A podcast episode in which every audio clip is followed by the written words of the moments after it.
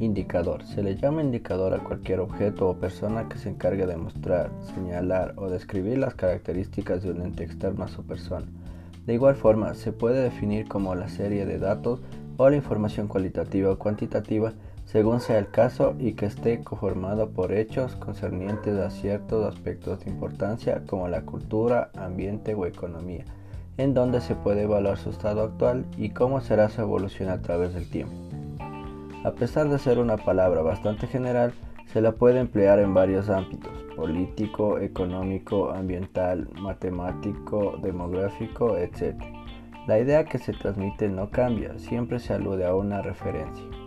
Como ejemplo tenemos, la actualidad del turismo en Ecuador se puede observar en los indicadores turísticos del Ministerio de Turismo.